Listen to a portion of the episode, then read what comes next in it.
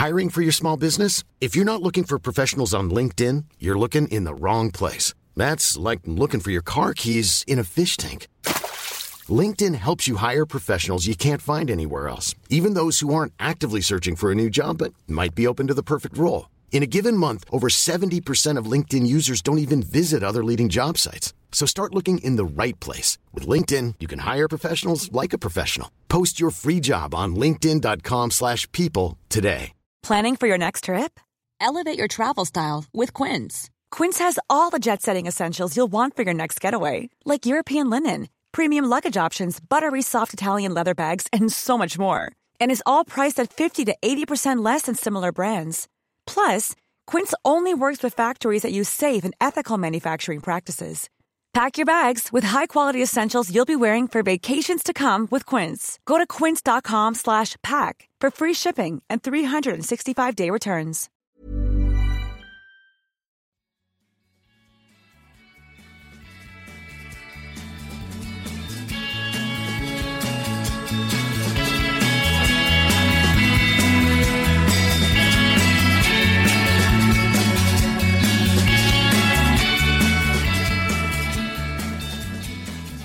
Välkommen till Klacken.nu mina damer och herrar. Riktigt glad att ha med mig Axel Falk. Hur mår du? Jag mår jättebra, tackar. Hur mår du? Jag mår bra tack, jag mår bra tack. Det är ju måndag efter en minst sagt hektisk helg. Det har hänt en hel del och speciellt i tysk fotboll har det hänt en hel del och det är just där jag tänker att vi ska prata om idag helt enkelt. Prata lite om situationen som den är, eh, diskutera lite och sen även komma till sportsliga för där har det också hänt en del. Jajamän. Vi kan börja där i Hoffenheim där startskottet var helt enkelt. Det var ju Bayern München-fansen som tog ut banderollerna, riktade hård kritik mot det tyska fotbollsförbundet och Dita, Dietmar Hopp i Hoffenheim. Dietmar Hopp som har varit en ja, minst sagt eh, viktig del för Hoffenheims klubbhistorik. Han har investerat i klubben sedan 90-talet. Han är den mannen som har eh, med sina pengar fått upp klubben från femte ligan till eh, Bundesliga och 2015 gick han runt 51 regeln när han fick av, det tyska, av den DFL, den tyska ligan, den så kallade Mehrheitsstimmenrecht Alltså enkelt sagt att han har eh, mest röster i klubben, någonting som egentligen inte går. Men DFL menar på att om man investerar regelbundet i sin moderklubb i över 20 år så är det möjligt. Eh, så Dietmar Hopp fick det här helt enkelt. Och många trodde ju direkt att det skulle vara någon form av kritik mot honom direkt, men i efterhand berättar då Südkurve München, alltså fansen från Bayern München, att det här var egentligen bara för att få uppmärksamheten. Den riktiga kritiken var mot det tyska förbundet som en vecka tidigare hade gått ut med beslutet att stänga av Dortmund-fans att åka till Hoffenheim för de i sin tur hade sjungit glåpramser mot hopp också. Och då blev det någon form av kollektivbestraffning och det gick Bayern München-fansen emot för att de tycker inte det är korrekt. Väldigt rörigt, väldigt mycket här. Eh, Axel, hur eh, ser du den nuvarande situationen? Den är ju väldigt eh, het, minst sagt. Ja, verkligen. Eh, jag har ända sedan jag började skriva på Svenska fans och började skriva överhuvudtaget eh, pratat om den här konflikten mellan två olika stora värdegrunder som har varit på väg. Den här delen bland fansen som är liksom det traditionella, det, det här gamla tyska fotbollen helt enkelt, den här kulturella eh, men, traditionen som alltid funnits där gentemot eh, den här kommersialismen som kommer med Leipzig, med Hoffenheim, med alla andra lag som har pengar och eh, även med då i vissa fall Bayern München. Eh, och jag har länge pratat om det här och sagt att ja, snart kommer det som en eh, Nostradamus liksom. Eh, och nu är väl startskottet för den konflikten här kan man säga. Det här helgen har varit någon slags brytpunkt skulle jag vilja säga i den tyska fotbollen där det här, liksom den största konflikten i fotbollens historia, i alla fall i Tyskland då, eh, Eh, kommer att liksom ha, nu har börjat och kommer att upptrappas och redan har upptrappats. Så att eh, det är ett väldigt, väldigt djupt ämne som går in i alla delar av samhället i Tyskland skulle jag vilja säga. Eh, och eh, det ska bli otroligt intressant att se vart det här tar vägen. Det är som du är inne på, det är ju extremt komplext. Alltså det är ju både det här fanskapet som är väldigt noggranna med i Tyskland, den här 51 regeln att man inte ska göra kollektivbestraffning som eh, tyska förbundet har gjort mot Dortmund-fansen, att de enkelt säger de nästa två åren får inga Dortmund-fans besöka Hoffenheims arena på grund av att några fans sjöng då de här ramserna. Eh, samtidigt Eh, är ju den hårda kritiken mot då de ultragrupperna att man inte har rätt att gå ut med sådana där hatord mot en specifik person, alltså det, att det bara enkelt är fel. Och det kan vi, jag gissar väl på att du också skriver under på det att det, det är inte rätt att eh, hänga en person på det sättet med de orden. Men Sydkov Ultras menar ju på att det var det enda sättet att få den uppmärksamheten de var ute efter. Ja, alltså jag tror de flesta normala människor håller med om att det inte riktigt är rätt att hävda att Dietmar Hopps eh, mor har sålt sig för D-mark. Det är inte riktigt eh, sakligt kan man tycka i frågan. Eh, och det håller jag absolut med om att det var fel och det var, kan även ses som sexistiskt på väldigt många sätt vis. Men liksom Cirkel München själva säger det så det var inte orden som spelar roll. Eh, och jag kan tycka att om man väljer att lägga allt för mycket fokus på orden som sägs så kommer man bort från det faktiska problemet. Eh, vilket jag tycker ja, men kan vara ett, ett sätt för folk att vägleda bort från det problemet som faktiskt finns. Men eh, orden som sades, hur dumma de än var, sades av en anledning, de valdes ut av en anledning och de har fått extremt liksom, korrekt. Eh, om man ser till vad idéerna var bakom orden har de ju fått exakt den eh, effekt som eh, Circle München ville ha. Sen så var det absolut inte rätt ord att använda. Det håller väl de flesta med om. Men eh, det är lite eh, ja, konflikten är djupare än bara orden och djupare än bara hopp som vi har fram till. Så att, det, eh, att fokusera för mycket på orden generellt sett tror jag är eh, onödigt för att det blir en ja, fokus på fel saker helt enkelt. Eh, som Circle München också menar. Eh, men som sagt, Circle München vet, vet ju själva om att de använt fel ord och de säger ju själva också i ett uttalande att de inte brukar använda sådana här ord när de eh, liksom, i sina ramsor eller på sina bandroller.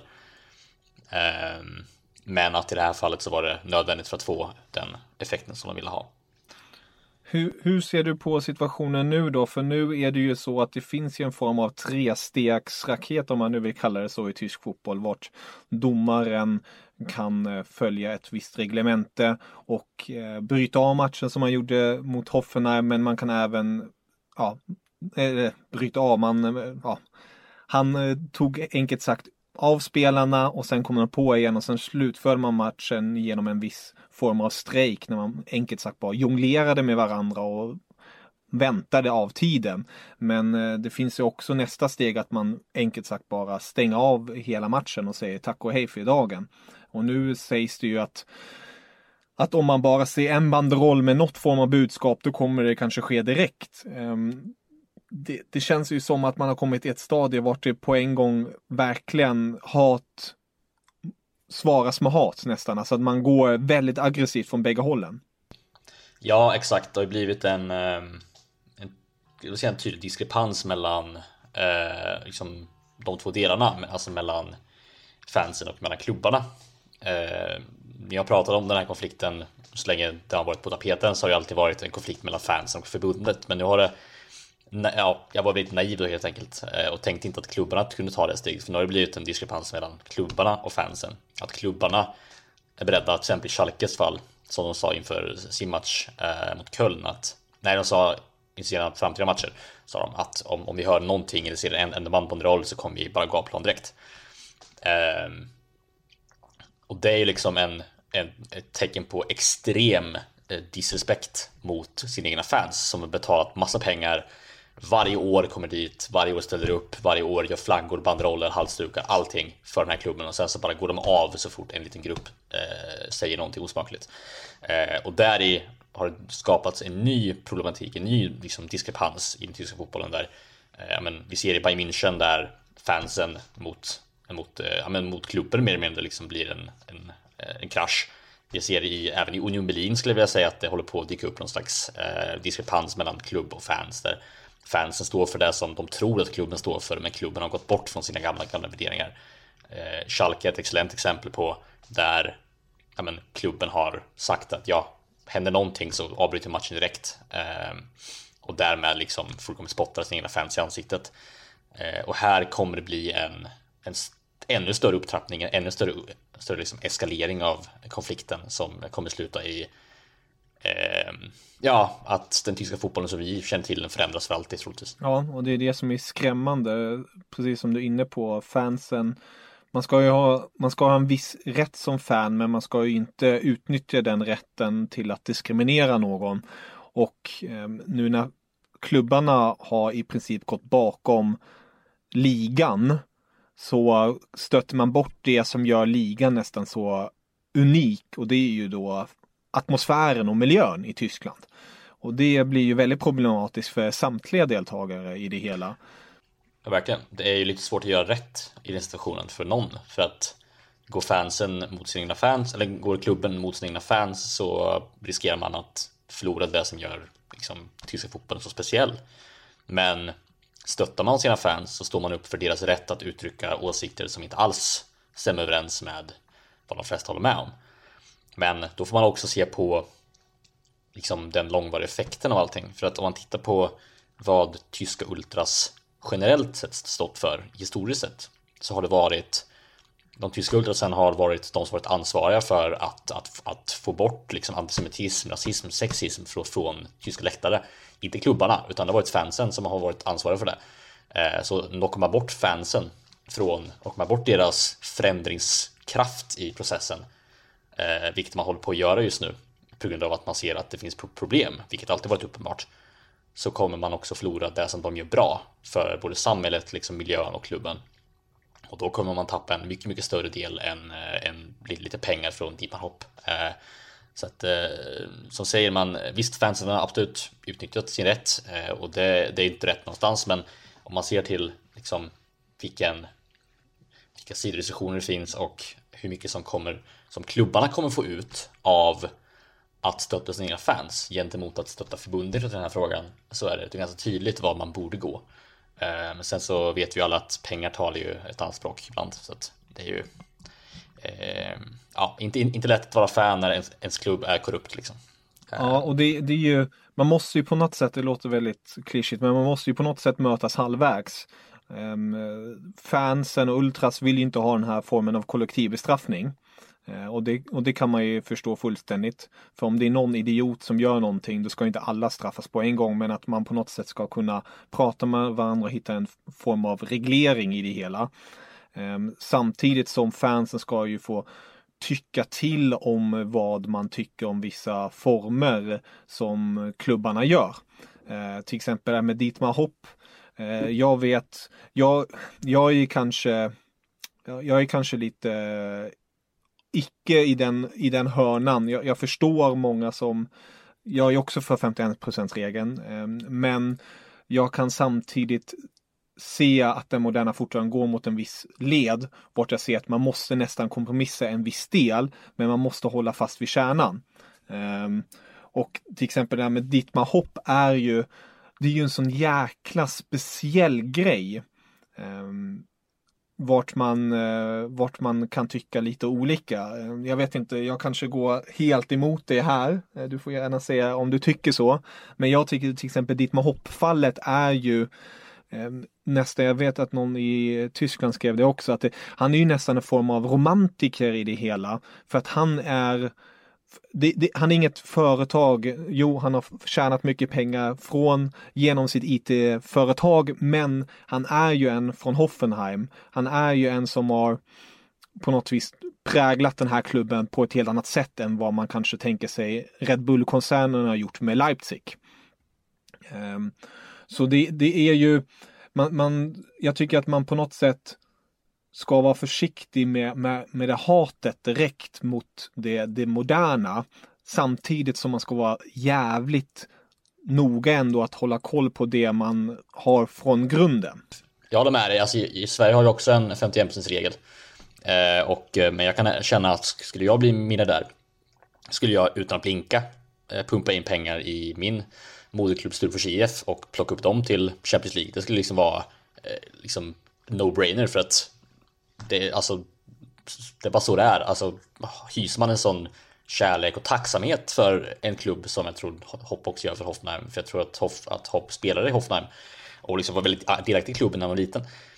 Hyser man en sån tacksamhet för vad en klubb gjort för en själv och hur mycket tid som lagts ner från så många inom den lilla, lilla, lilla, lilla klubben så kommer man ju eh, vilja hjälpa den klubben uppåt och ge den klubben allt vad man kan. Och det, det stöttar jag helt och hållet och jag, jag, jag, jag tycker om Dipan Hopp egentligen. Jag, jag, jag, tycker att han, han är en, som du säger, en romantiker. En, han har gjort och fört Hoffenheim uppåt, men han har gjort det på ett väldigt respektfullt sätt. Han har, de har inte köpt sig till allting. De visst, de har köpt sig upp ur Zweite Bundesliga, men när de kom upp till Bundesliga så investerade de smart och effektivt i de delarna som man behöver investera smart och effektivt i, till exempel en ny träningsanläggning, eh, nya analytiker och så vidare så att man skapar en bra grund.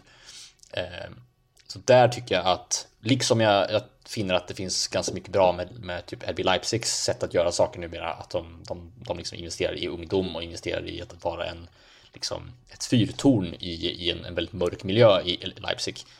Ehm, så det tycker jag eh, absolut, jag håller med dig att man måste se det som finns som är bra med, det moderna. Ehm, men eh, jag, jag tror mig vara medveten om att Tyskland i sin grund och botten är ett land som eh, som under väldigt lång tid har nästintill föredragit trygghet och tradition före eh, frihet och fullkomlig liksom laissez politik. Ehm, Tyskland i sig är ju ett land som, och det här, här får du göra rätt med för jag tror du egentligen kan det bättre. Eh, men Tyskland i sig känns som ett land som generellt sett i alla delar av samhället tror på det de alltid trott på. De, de gör det de alltid gör. Ehm, de, liksom, de har sin kärna och de går efter den. Så i Tyskland eh, tror jag att det är allt mycket svårare än i många andra länder att få bort 51% regeln just för att det är ett land som är så djupt rotat i sin traditionalism, som är så djupt rotat i liksom där de alltid haft det här konservativa, det här normala. Ehm, de finner en trygghet i det. Det kan man också mm, liksom se och därför det finns en sån extrem rädsla för nytänkande och det här nya för om de ser allting som, som kommer med det från typ Premier League där, där fotbollen har blivit utarmad eh, och man vill absolut inte ha det utan att se det som positivt i, i fotbollen. Och det där är som konflikten grundar sig tror jag i, i det djupt liksom, mentala hos, hos, hos tyskarna. Den här rädslan för att gå utanför sin, sin comfort zone, eh, rädslan för någonting annat än det de alltid haft. Eh, så det, det, det, är så svårt i Tyskland att förändra det. Eh, och jag tror det är det som de som försöker förändra det nu stöter på i, i form av, av ultras, för att ultrasen kommer med en sån extrem kraft och med en sån extrem liksom, gruppering. Det är så många som håller med om exakt samma sak, så många som håller med om just 55, liksom 55. Så att när, när, någon kommer och bara hotar det genom att nosa på det, även fast Deepan Hopp gör någonting som jag tror ganska många tycker är ganska fint, så ser tyskarna Hopps, liksom, eh, liksom, Hopps uppköp av Hoffenheim som en slags angrepp på det som de finner vara tryggt och angrepp på deras trygghet. Um, och det skapar ju såklart extrema kravaller och extrema problem eh, inom tyska fotbollen. För att fotbollen, liksom allting annat, är ju bara en förlängning av samhället, en förlängning av, av människors eh, liksom, psyken. Eh, och det kommer man inte bort från. Så att det är en extremt djuprotad, det är de, den, är de mest djupt rotade konflikterna inom eh, någon fotbollsorganisation eh, någonsin som vi ser. Ehm, och det är därför som det är så otroligt snårigt och så otroligt mycket hat åt alla håll och kanter och så otroligt svårt att mötas i mitten. Ja, jag, jag instämmer fullständigt där och skriver under på just det du är inne på att tyskar är väldigt konservativa i grunden. Jag tror också det är därför ligan är så unik som den är, precis som du är inne på. Och jag tror på något sätt att tyskarna ska vara stolta över vad de har, men att man på något sätt precis som du beskriver så fint, när man börjar nosa på den där 51 regeln att man, man slår till lite och bara säger vänta nu, försiktigt här. Här finns det en gräns, så här gör vi det. Vi ser dig, så gör inget galet. Och jag tycker med eh, till exempel eh, Red Bull-koncernen i Leipzig och Hoffenheim och Wolfsburg om man nu vill kalla det så och Leverkusen ännu längre tillbaka i tiden. Alltså det finns ju jag kan förstå att folk, vissa folk verkligen ogillar det. Eh, jag kan tycka synd kanske om klubben som Leipzig tog över på det sättet. Alltså det finns ju alltid två sidor av myntet. Men ser man till fotbollsindustrin som den finns ute i världen.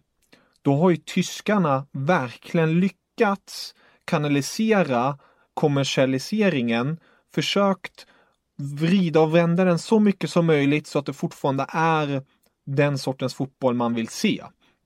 Sen kan man diskutera hur det gör så att man har kanske ett företag i ryggen eller en person i ryggen. Eh, men det som jag tror blir viktigt här nu också, det som sticker många i ögonen är ju just att eh, många jämför då Dietmar Hopps Ehm, att man försvarar honom, klubben och ligan försvarar honom samtidigt som ett par veckor tillbaka såg man det där rasistiska påhoppen när Schalke och Hertha Berlin spelade, att det inte hände någonting där. Och jag tror det är där ligan och domarna och klubbarna måste kliva in nu. Att oavsett om det är hat mot en person, rasism eller någon annan form av attack, då måste man agera så att det blir jämnt på alla sidor och kanter, för annars, annars fallerar det totalt. Mm. Håller helt med. Det finns eh, väldigt många exempel på hyckleri just nu inom liksom, storklubbarna och även mindre klubbar där man, men Schalke till exempel då, eh, är väl ett, kanske ett bästa exempel på det när man för första hade ju, ju eh, Clement Tunnis ehm, eh, som försökte säga att, eh, att eh, om, om afrikanerna kan sluta klättra i träd så eh, kommer de eh, få, få, färre barn eller någonting. Eh, vilket är en extremt dum sak att säga, såklart. Eh, fruktansvärt dum sak att säga. och Schalke, mig veterligen, sparkade de inte. Han fick knappt några böter heller. Varken från förbundet eller från Schalke heller. Och nu när Jonathan Trunariga får utstå rasistiska påhopp och apljud från Schalkes hemmafans så gör man ingenting heller förutom ett pressmeddelande mig veterligen. Och sen samtidigt så går man ut och säger att om någonting händer i angående typ tillgripande hopp så kommer man avbryta matchen direkt. Eh, och det här skapar ju, det är ju som du säger, man måste ju vara på liksom en, en, konse en konsekvens liksom. Man måste, man måste vara konsekvent på alla plan. Och här skapar man ju också en, liksom ett problem gentemot sina egna fans om man visar på att vi bryr oss. För det här visar ju för en som kanske inte tänker jättemycket längre att ja, vi bryr oss mer om pengar än vi bryr oss om liksom, rasism. Och så är det såklart inte egentligen. Hoppas jag. Eh, jag antar att det inte är så eh, för säkerhets skull. Men eh, det, det, ser ju onekligen ut så för en oinvigd. Och det är ju där liksom, man spelar ju för, för massorna och massorna tycker att, att, att, man, att man är hycklare. Då kommer man ju falla. Eh, så att jag håller helt med man måste vara konsekvent på alla plan. Eh, alla klubbar oavsett var, oavsett vilken division, måste vara konsekvent på hur man hanterar sådana här situationer.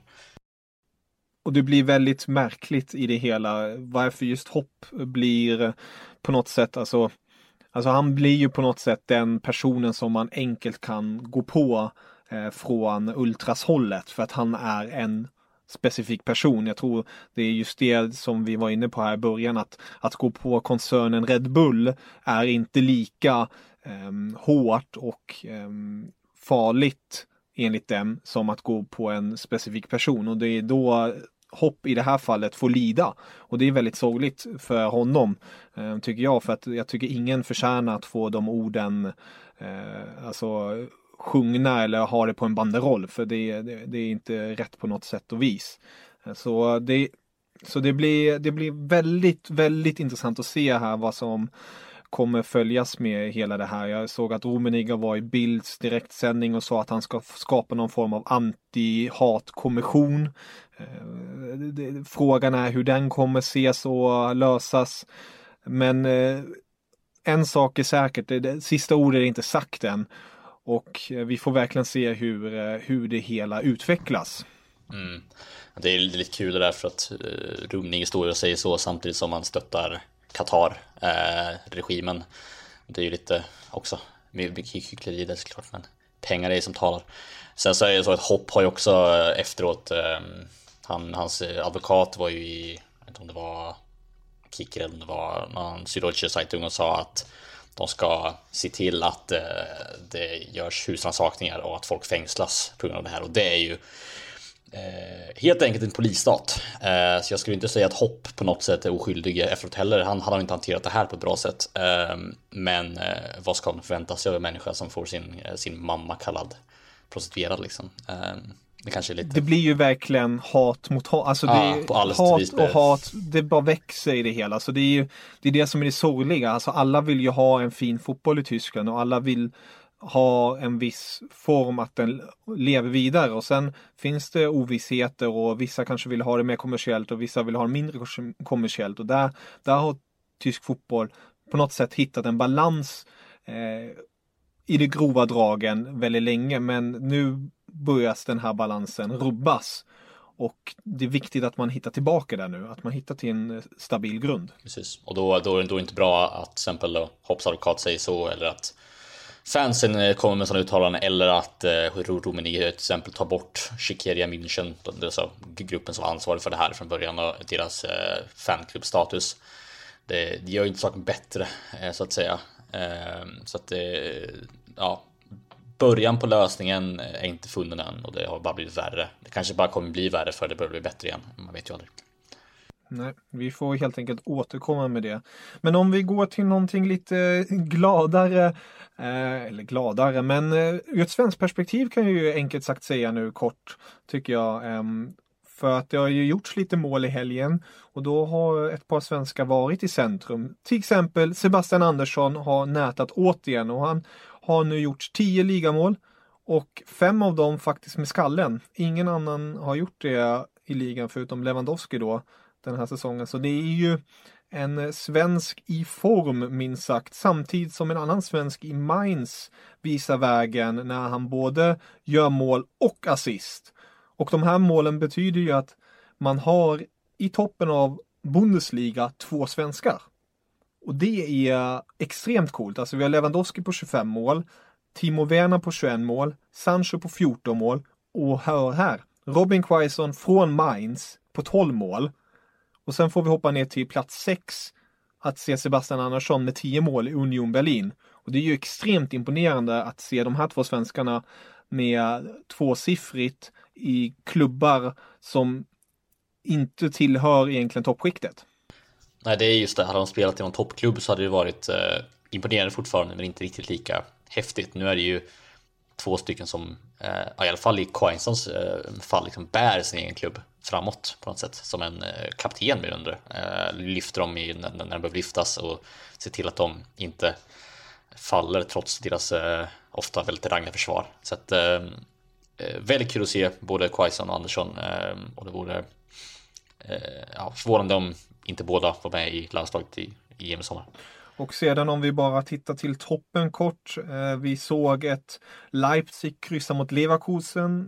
Båda lagen kan jag tänka mig egentligen inte så nöjda med en poäng med tanke på att Leipzig vill haka på Bayern München upp i toppen. Och Leverkusen vill närma sig Gladbach och eh, ha en Champions League-plats. Så det är ju oerhört tajt där uppe med just CL-platserna. Ja, jag tror faktiskt att Leverkusen fortfarande tror att de har en chans att vinna ligan. Eh, vet, vet vi alla att Leverkusen aldrig vinner ligan för att ja, de har ju ett smeknamn som heter Neverkusen av en anledning. Men eh, det, det jag tror ändå att de, de, de, har en idé om att de, de, de kan slåss om det. Och det har de fortfarande. De är bara vad de, fem poäng bakom. Eh, tror jag, eller någonting. Så att, eh, det är inte omöjligt. Eh, och, Åtta. Åtta poäng bakom Amdos, då var det lite, lite jobbigare. Eh, hade de vunnit i helgen så hade det varit sex poäng. Så att, eh, jag tror att de, eh, det var därför de ville vinna. Nej, men det finns eh, all möjlighet att eh, se fram emot den här våren vad gäller toppstriden i Bundesliga. Det är inte så många matcher kvar nu, men eh, det är väldigt många intressanta matcher kvar. De flesta av de här lagen möts ju eh, någon gång under, under våren. Så då kommer det bli, ja, det finns poäng att spela för på alla plan. Exakt, och även i botten där Eh, Fortuna Düsseldorf med före detta MFF-tränaren Ove Rössler. Han har ju verkligen gjort ett intryck i klubben, gjort det jävligt bra kan jag tycka. Eh, dock lite bittert i helgen när de mötte Hertha Berlin. Inför matchen sa Ove Rössler att Bremen och Paderborn är självklart bottenstridskandidater, men jag tar även med Hertha Berlin i den striden som en liten hård pik mot eh, storlaget som, eller storlaget, eh, laget som vill vara ett storlag, enkelt sagt. Wannabe-storlaget, ja precis. Exakt, och det, där blev det ju lite tufft. Ove Rössläs lag ledde med 3-0, men det blev 3-3 ändå till slut. Ja, jo, Union Berlin, eller Hertha har ju släppt in, hade släppt in åtta mål på eh, 135 minuter i halvtid. Eh, och eh, sen gör man tre andra halvlek från ingenstans. Ehm, så att, eh, ja, och det trodde man inte riktigt de hade just nu, för de, de ser ju ja, ja, riktigt under isen ut faktiskt. Men eh, andra halvlek var väldigt, bra, väldigt bra. De var nära på att vinna också. De hade ju en varm stolpe eller någonting i slutet tror jag. Så att ehm, de hade verkligen en chans att eh, göra något extraordinärt. Men liksom ofta eh, gör Bundesliga oss väldigt fascinerad fascinerade av vad den kan åstadkomma. Oh ja. Och som vi var inne på tidigare, Robin Quaison ledde Mainz till en seger. Det betyder nu att det är bara Ehm, eller bara, det är nu fyra poäng ner till kvalplatsen där Fortuna Düsseldorf ligger två poäng upp till Heta Berlin. Ehm, samtidigt som ett Werder Bremen och Paderborn börjar bli mer och mer avskurna. Bremen har ju en match mindre spelad, har 17 poäng. Men det ser riktigt dåligt ut för Werder Bremen. Ehm, ett Werder Bremen som just nu luktar åt att eh, gå ner helt enkelt i Zweite Bundesliga som de inte har gjort om inte helt ute och cyklar sedan 1980. Nej, det är riktigt dåligt. Det är lite otroligt att man är på, nära, liksom på väg att gå ner, åka ner nu när man har Florian Kofelt som jag tror de flesta skulle säga är en väldigt kompetent tränare. Medan när man hade Viktor Skripnik som ses som en eh, som ett skämt lite grann i, i Bundesliga-kretsar, eh, då lyckades de hålla sig uppe. Så att, eh, inte om det är ett tecken på att Kofeld kanske inte är så bra som man tror eller att ligan har blivit väldigt, väldigt mycket bättre. Jag vet inte riktigt. Något där i alla fall. Nå någon form av blandning är det i alla fall. Ehm, det blir oerhört spännande att se hur det går för Bremen där. Paderborn tror jag du också skriver under på att de kan man räk redan räkna bort. För att, ja, jag har svårt att se att de ska ta det, men skulle inte förvåna mig om Bremen på något sätt ändå tar en kvalplats och då kanske man ser ett Bremen mot HSV i kvalet. Ja, det vore häftigt. Det hade varit galet. Det vore kul. Ja, det vore riktigt galet faktiskt. Då tror jag HSV skulle kunna vinna också. Ja. Ehm, sett som Bremen sett ut den här vintern och våren. Mm. Ehm, så att ja, så har man ju Bilfält som är på väg upp då också. Det vore riktigt kul. Ja, Exakt, där har vi också svensk intresse. Men två stycken mm. har vi ju. Eh, Joakim Nilsson och Oskar Linnér va? Exakt. Exakt, Joakim Nilsson är kanske lite mer framträdande, nyckelroll som mittback där nu och de bara forcerar fram i Zweite Bundesliga så med störst sannolikhet kommer vi se dem i Bundesliga nästa säsong. Mm, de eh, vann ju helgen mot, eh, vilka var de vann mot? Au, nej inte Au, Aue slog HSV Eh, HSV Stuttgart förlorade i alla fall och Precis. Bielefeld vann hemma. Exakt. Så att eh, de håller på att eh, de tog ju tre poäng till ifrån så de är sju poäng från det tror jag. Sex poäng från. Precis. Det börjar lukta mer och mer som att Armina Bielefeld gör sin första säsong i Bundesliga på, vad är det, tio år? Mm. 12 år? Ja, det är riktigt imponerande. De vann mot Wiesbaden, VM. Wiesbaden var det just. Så var det. Så nu har de sex poäng ner till Stuttgart. Och nio poäng ner till HSV. Ja, titta. Det börjar mer och mer se ut som att vi får se ett eh, Arminia i toppligan igen. Vore kul. Precis, verkligen.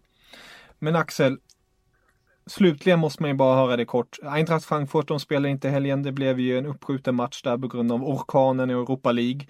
De eh, fick möta Salzburg sen istället på fredagen.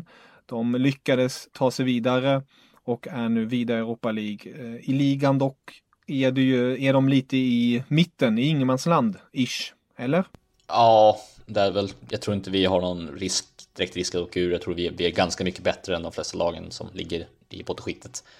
Men vi är alltför labila. Vi är en, liksom en modern variant av eh, gamla eh, ja, gamla divan Frankfurt som det kallas, gamla eh, La, La Diva som eh, slog topplagen och slog mot bottenlagen.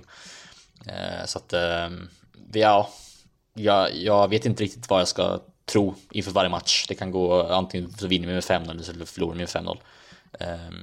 Det, det är ett kul lag att kolla på. Alltid varit ett väldigt kul lag, lag att eh, heja på, eh, Frankfurt.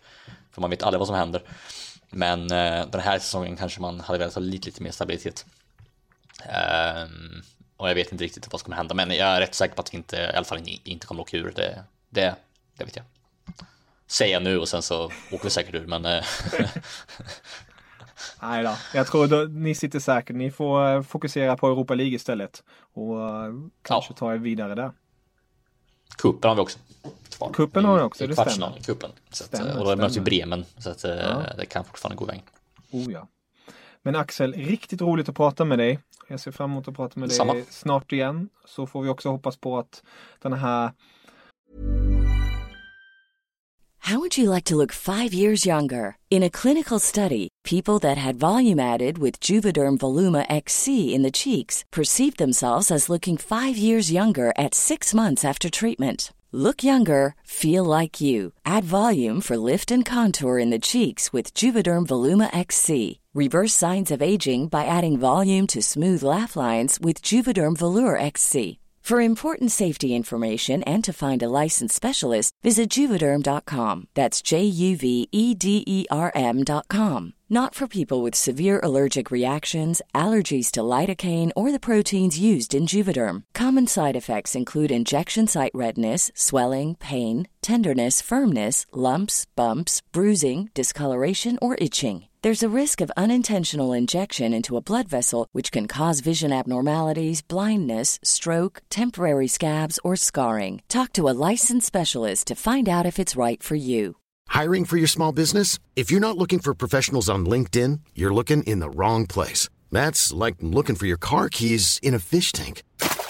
LinkedIn helps you hire professionals you can't find anywhere else, even those who aren't actively searching for a new job but might be open to the perfect role. In a given month, over 70% of LinkedIn users don't even visit other leading job sites. So start looking in the right place. With LinkedIn, you can hire professionals like a professional. Post your free job on linkedin.com slash people today.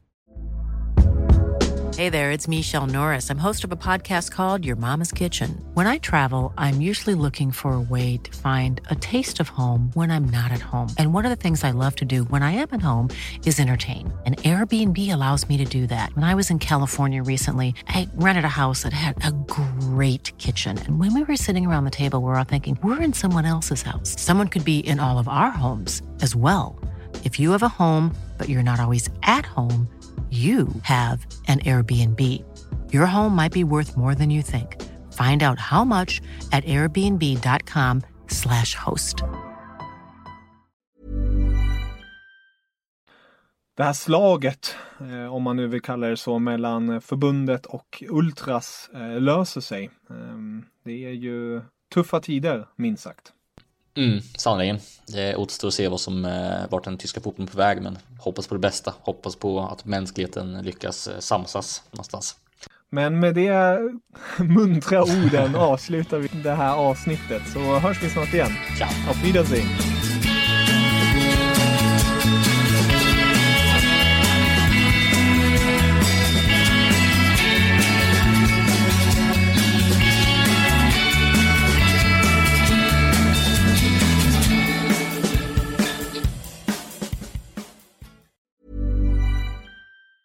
Planning for your next trip? Elevate your travel style with Quince. Quince has all the jet setting essentials you'll want for your next getaway, like European linen, premium luggage options, buttery soft Italian leather bags, and so much more. And it's all priced at 50 to 80% less than similar brands. Plus, Quince only works with factories that use safe and ethical manufacturing practices. Pack your bags with high-quality essentials you'll be wearing for vacations to come with Quince. Go to quince.com slash trip for free shipping and 365-day returns.